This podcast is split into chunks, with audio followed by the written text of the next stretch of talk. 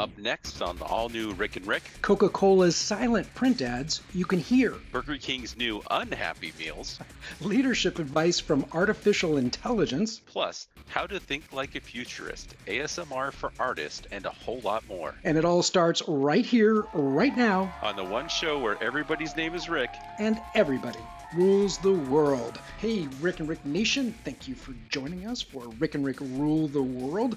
I'm Rick Matheson, and as always, I am joined by my good pal Rick Wooten. How you doing, Rick Wooten? I'm doing great. I'm doing great. How about yourself? Good. So we're on the second weekend of Avengers Endgame. They crossed, I think, 2.2 billion dollars, or pretty close to Yeah, it. yeah, they were they were just under 2.2 million when I checked this morning, and that was presumably without the Sunday box office. I- I- It, basically it has broken every single record. So the biggest opening day, the biggest opening weekend, the biggest first three days, five days, seven days, nine days. I mean, literally every day goes by, it's breaking more and more records. It's amazing. We talked last time during our review of the Avengers, we were speculating whether or not it was going to cross the $3 billion mark. I sure hope it does. The number one movie right now still remains Avatar, and I believe they were at 2.7 or 2.8 billion. I think that is adjusted for inflation. So we'll see if Endgame crosses that threshold. Yeah, well, you know, and also remember, we're at the beginning of summer right now, and this is probably the biggest summer movie. Yeah. And so it's going to have actually a, a fair amount of traction throughout the summer season. And it, it really ends up being how long are they going to keep running it as to how much money it's going to make. You know, I'm not a huge Avatar fan. We're both James Cameron fans, but I really have never liked Avatar. I, I loved all the special effects and everything. Problem was, I had seen the movie Pocahontas.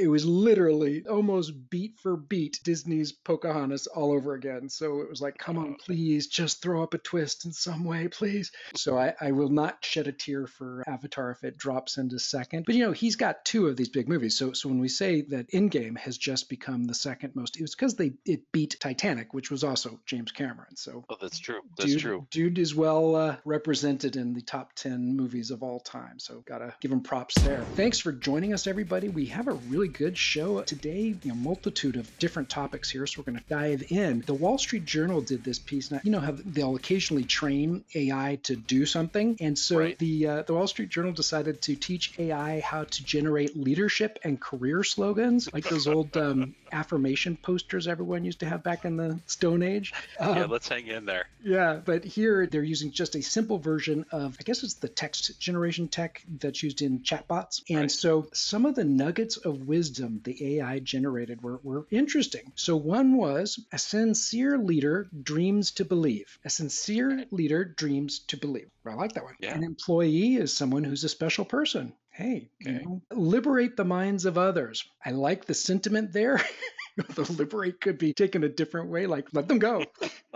But unfortunately, the AI also channeled the minds this mindset possessed by far too many so-called leaders out there. One was the tree of knowledge is not the tree of love. The tree of knowledge is not the tree of love. In other words, learn but uh, don't share, maybe. And then success is the chance to do nothing. I'm sure every every employer is really excited to put that one up on the wall. Well, I'm sure every employee is going, yeah, that sounds about right. My boss doesn't do anything. anyway, I thought that was kind of funny. You sent over this ASMR for artists. This was hilarious. Oh my gosh, Rick! As soon as I saw this, first thing I did was laugh. The second thing was I had to had to you know get ready for the show because this completely reminds me of you. Um, you know, so basically, so no, because because you've been so into AS- ASMR. Yeah. We've talked about it on the show a bunch of times. You know, we we've had you you know try and do a little bit on the show. So I mean, anytime I see ASMR, I think of you right now. So the person who put this together is on Twitter, and her handle is Albino Wonderland. Uh, I think she's a, I think she is a uh, an artist, probably graphic designer, uh, based on what what I'm I'm seeing in the ASMR. And so what what she did is she put together this this piece, which is uh, basically affirmation for designers for artists and it, it had it had some choice lines i just i just absolutely loved it in, in a very good way by the way uh, some of them were like uh, your relatives will never ask you to design a business card or a logo because they understand that graphic design is its own unique skill. Well, you're a creative director, right? Can't you do my logo? Right. or she has uh, your tablet pen is exactly where it's supposed to be. Your tablet pen is exactly where it needs to be. That's right. Well, then the one the one that hit kind of close to me because I think this goes way beyond just being you know a graphic designer was your parents see this as a real job. tell you when I started doing this whole web thing, my my my parents, my family had no idea what. Well, I mean, but hardly anyone did. I mean, you've seen the the interviews on TV where the TV personalities are saying the most ridiculous things about what the internet is, yeah. and so my parents, my parents, you know, family didn't really understand either. So I, this one this one hit home for me. But then but then she wraps it up, and you could really see where the pain for the designer is because she spends probably you know the last uh, uh, third of it uh, repeating something to the uh, to the extent of the customer has no edits. Oh, no more edits are being sent. there are no edits. That's called wishful thinking in ASMR. Oh, it's awesome. You so I'm, good I'm, job with the sound too. Her voice is really down there like this. You can hear every little I thought she did a great job. Oh, I totally agree. She she's she's got a paintbrush. She's tapping on. I mean, she's she's triggering all the uh, the snaps. Anyways, it's it's really well done. Uh, again, it's albino wonderland, and she's she's hilarious. I loved it. So I'm convinced that you need to take another shot at this. I think we should learn from her, and uh, you know, from a creative director standpoint, I think you, the challenge for you is to go figure out how to do one of these. Do I have to wear a beret? Absolutely. Damn it. kind of a touchy topic this past week. Facebook has banned a couple of quote unquote extremists. It's only tangentially yeah. been on my radar. What was the latest on that? And what they say was the rationale? Yeah, yeah. You know, this this one's interesting. It's on my radar only because it's it's kind of taking things in a dangerous direction. You know, a, a lot of a lot of folks have stepped forward and you know, uh, and and I applaud them for stepping up and saying, hey, we don't want hate speech, we don't want you know terrorism, we don't want whatever on uh, our social media site or what have you. Basically, Facebook has joined several other companies, including Apple and YouTube, in um, banning a few different people. They're kind of one of the last holdouts, which is why this is this has been kind of interesting, right? Because it's kind of been a freedom of speech thing. It's it's been whatever, and they and they kind of you know said that uh, they removed it because it was dangerous speech, which I thought was uh, an interesting way to classify it. You know, look, I, I this is a tough one for me because I'm a big proponent of freedom of speech. I, I stand behind it, uh, but I don't align with these people, and and I don't want to hear anything. And in fact, I I think I you know self-censored all of them myself. But it is uh, it is interesting that you know we have more and more of these technology companies, these media outlets, the social media taking a stance on uh, a topic. And it's going to be interesting to see where this goes. I, I don't know where it should go, to be honest with you. I just think that it's a uh, it's something to pay attention to. You know, again, only tangentially on my radar, but my impression of it was hey, whether it's on the left or the right, if you are doing things that are, you know, antagonistic to others in ways that could, you know, inspire violence, I'm saying yank them off. And yeah, you've got a right to free speech. You don't have a right to use a company's platform to do it. I would rather them just say, hey, look, on our platform, you don't advocate violence and you don't intimidate or bully online. If we think that you are and it's our sole discretion. Don't be surprised if we ban you, and just keep it simple. Yeah, but you know, it's it's such a challenging topic though because at the end of the day, one person's interpretation is going to be different of than course. another, and they're, they're, unless they can come up with a firm set of rules, it's going to always seem arbitrary to some group or another. For sure, but you know what? These are privately owned platforms, so they can just say, in our eyes, if we decide that we feel like that you're up to something that we think is dangerous to other people, don't be surprised if we yank you. And I, I do think that there should be a mechanism mechanism for folks to complain about you know, when they do experience things like that. I'm sure there is already, but you know, I think that's an important mechanism of it as well to send this red alert to the mothership in, you know, Menlo Park saying, hey, this person's dangerous, this person's dangerous. But good Lord, I think that the days of just being okay, whatever, just everybody talk about whatever they want to talk about here, I think needs to be modulated at least a little bit. It's challenging though, because what you're asking them to do is what they said they wouldn't do, which is to start reading through what we're posting right? and and to make that a judgment call based on and so you're putting a, a pretty big onus on the company to monitor all that. Yeah. What I don't accept is that they just don't do anything. Yeah. Great. Well, we have to go to a break here, folks. Please stay with us. When we come back, it is time for the good, the bad, and the marketing with a lot of really great topics, including print ads that you can hear. So stay tuned. Hey, Rick and Rick Nation, don't forget to check out our website at rickandrick.com. It's double the Rick in just one click at rickandrick.com. And we're back. Thank you, Rick and Rick Nation, for joining us today. It is time for the good, the bad, and the marketing. And so, Coca Cola is doing this series of print ads that dare you to try not to hear this. What these are is they're just static, I guess it's outdoor and print ads, things like that. They're featuring close up visuals of, I'm looking at one, the tab being lifted off an ice cold can of Coke, and I swear I can almost hear it. It's like it's, it's right there. And they had one, you know, where it's like the bottle cap coming off. Another one where it's Coke being poured over ice. And I swear I can hear it. It's weird. But anyway, it had me thinking about way back when we did an episode on silent GIFs that you can hear. And the New York Times quoted a researcher who calls this effect when you're looking at something and you hear, you feel like you're hearing it or can almost hear it. They call it a visually evoked auditory response. And what the researcher said is hearing does not require external noise, but rather it's having the experience of a sound in your head. And in that episode, we were looking at that, I think it was the uh, power towers yeah. hopping up and down. And 70% of people said that, that they could hear it. And looking looking at these ads for Coca Cola, I, I did too. I mean, my, my mouth sort of watered a little bit, you know, it's like, okay, I want, I want that. So, you know, if they keep working on it, they might even evoke something along the you know, lines of Rick and Rick's St. Patty's Day IPA with Lucky Charms inspired Lucky Charms and Guinness. I'm just saying they might be able to. I'm hoping they don't. I'm really hoping they don't. So anyway, so the, here's the here's the thing. So when we did this before with the Power Towers playing jump rope, I couldn't hear it. Yeah. I I I could see it, and and that was a motion one, right? So you could, I mean, I if I really tried, I could kind of force it, but you know, just naturally, it's different here. Like there's two of the three, I had a, an immediate like recognition of the auditory, and yep. the, the, one where you can see the the bubbles kind of you know popping off, the effervescent, yeah. you know, that one to me, I could hear that kind of sizzling noise of, yeah. of that you know the bottle opening you know uh, that one too so i i could i could do this and this is like we've seen this in advertising for a long time and just in different forms you know like you could you could see that steak sizzling on the you know the uh, the grill or you could see somebody cutting into it and you know it's trying to evoke whether it's uh, a sense of smell or taste or uh, you know whatever you know hearing coca-cola did an amazing job with these. They they definitely evoke it for me. And i like the you know try not to hear it line. I thought this was a really now, great idea.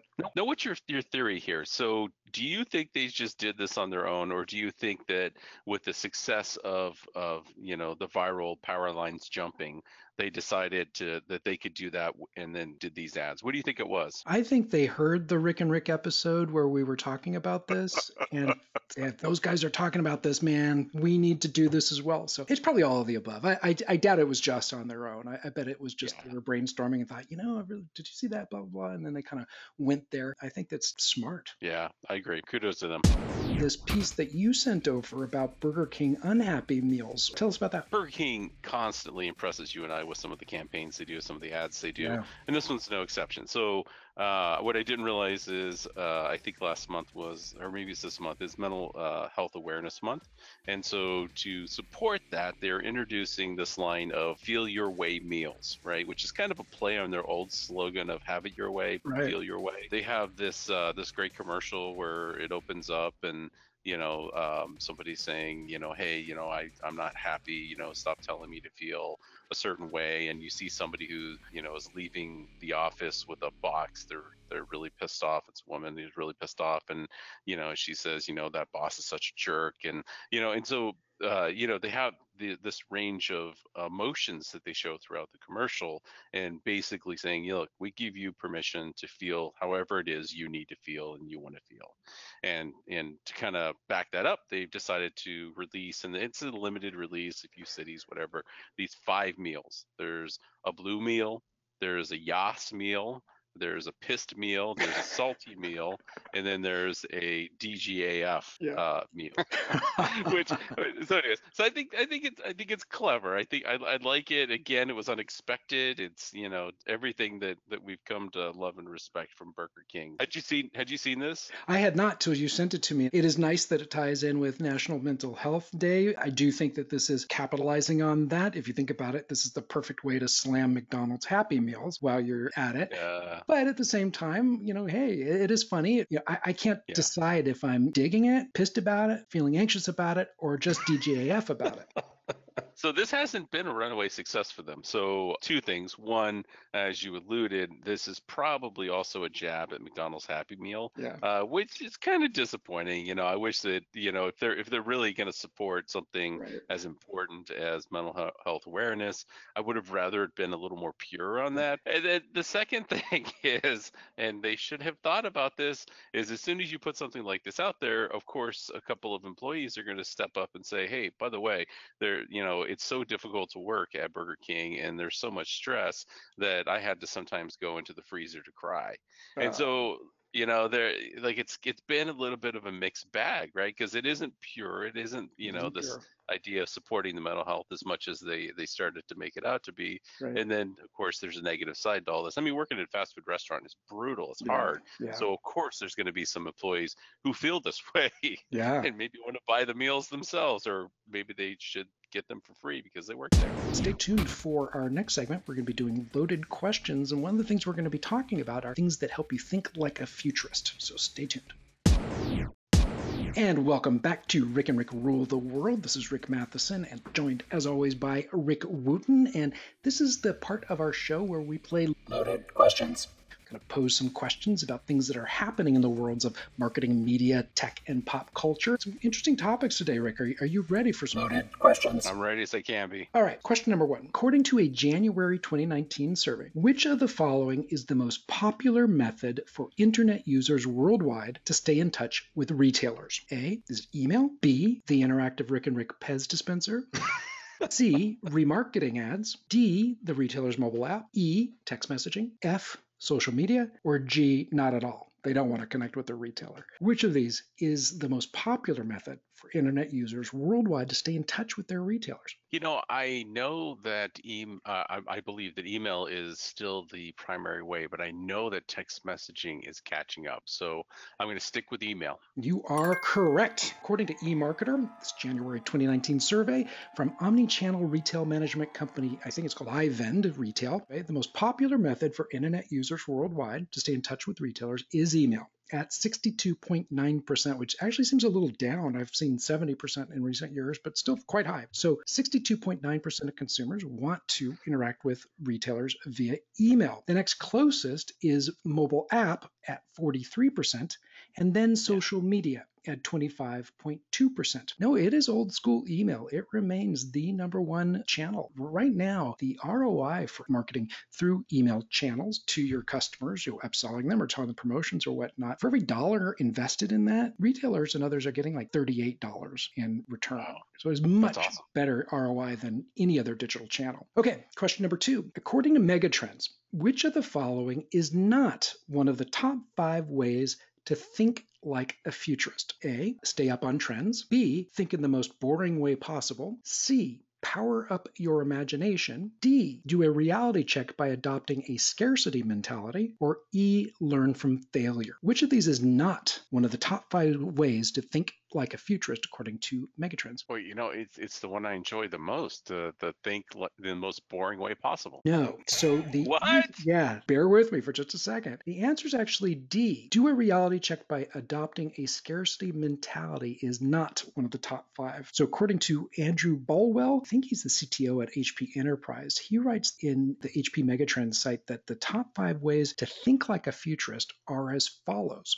So one is stay on top of trends. That seems obvious. Two is visualize. So once you identify emerging trends, the next step is to power up your imagination. Imagine what the world would look like with this thing, your daily routine, that kind of thing. But number three was have boring conversations. He says it's easy to fantasize how technology will improve our lives in the future, but it's just as important to have tactical conversations as well to make sure that there's a business behind something and that this makes sense for folks to adopt in mass. Number four was adopt a growth mindset. So that one was D. I said adopt a scarcity mindset. Question number three Which of the following is the most powerful tool for driving store traffic? A. Radio only advertising. B. Out of home advertising. C. Television advertising. D. Mobile only advertising. Or E. The interactive Rick and Rick Pez dispenser. Which of these is the most powerful tool for getting folks in your store? You know, I'm going to go with mobile only. I don't know the answer to this one, so I'm going to guess mobile only. Yeah, it's, it's a tough one. So the answer is actually B. According to Retail Dive, Cuebiq's footfall attribution benchmark study finds that the most powerful tool to get shoppers through the door in this last year was out of home, with an average footfall traffic boost ranging between 80% to 120%. Mobile only advertising was second, delivering a 10% to 89% uptick, followed by cross device, which they defined as mobile and web, which boosted traffic on average somewhere between 6% and 39%. I actually take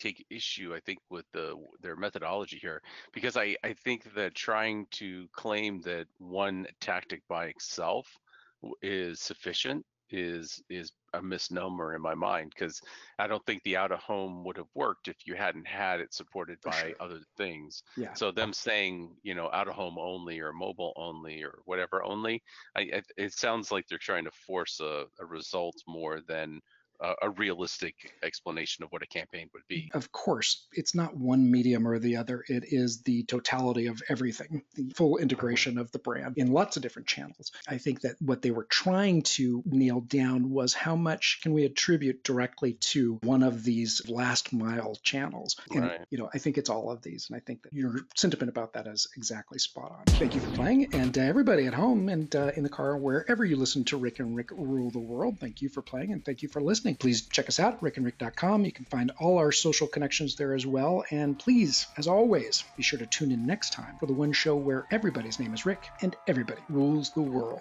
Thanks so much, everyone.